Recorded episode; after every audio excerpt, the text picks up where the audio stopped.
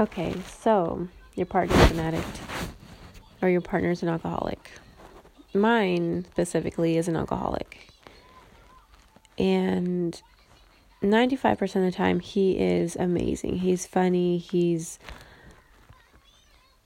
well, mostly he's funny. Like, man, I got with this person for laughs, you know.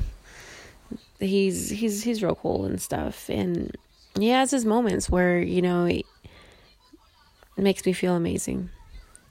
But, you know, just when it drinks, you know, he turns into a completely different person.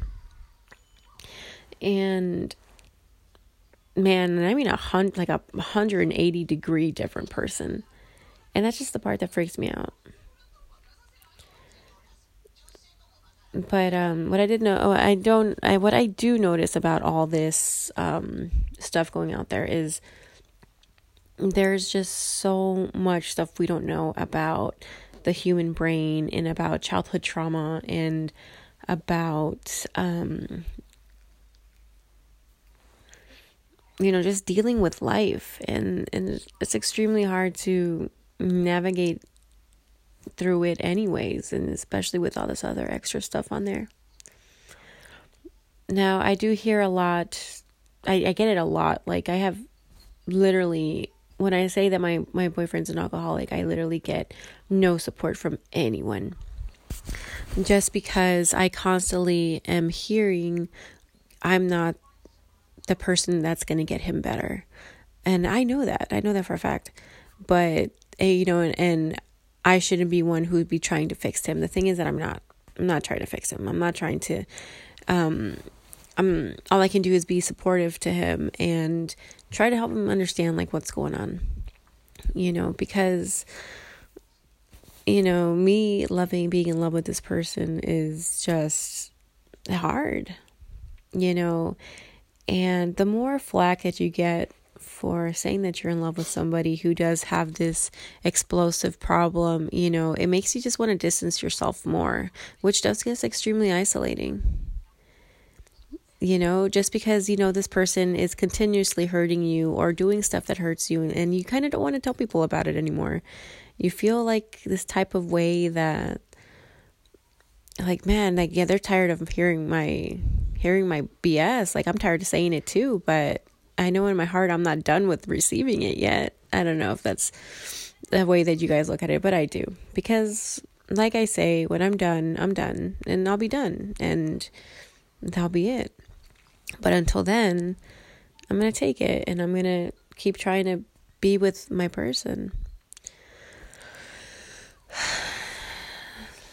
So if anybody else out there is, like, struggling to, you know, hold on to this person, you're not dumb for it. You're not stupid. You're not weak. You're not a bad person, or you're not, like, stupid. I just, the thing that I hear a lot is that I'm dumb, I'm stupid for trying to stick with this person so much. But in the very end, I don't give a damn. He's the one that checks up on me. He's the one that, you know, that gives me that part of joy that I love so much. He is my best friend. And I talk to him more than I do most of my friends and my family. And And I, and me just letting it go like that is just not something that's not going to happen, you know? And if you're like that too, I completely agree. And I completely understand, like, why you don't. And I understand that you're not at that point. I'm not at that point where we're okay just to walk away. And that is completely fine. You know, as long as you're not physically getting hurt or, you know, not in fear of your life, you know, that's completely different. But that's not the case with here with me. And, um, and like I said, I'm not done yet. And he is something that I want to pursue. I want to see him get better, you know, but I am getting to that point where I can see him getting better without me. And I'm okay with that. I want him to be better for himself, for his family, and just to thrive. I've been in a position where I was just continuously upset, continuously sad, just like drifting by in life.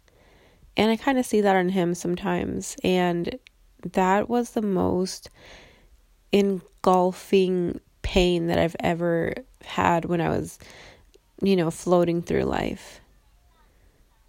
It was suffocating, and it was, uh, it was, it was just stagnating.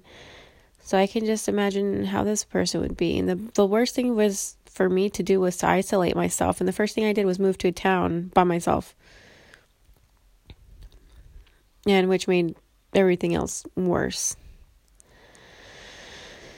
So, like I said, I'm still in it for the long haul with this person. Are you guys still here? Let me know.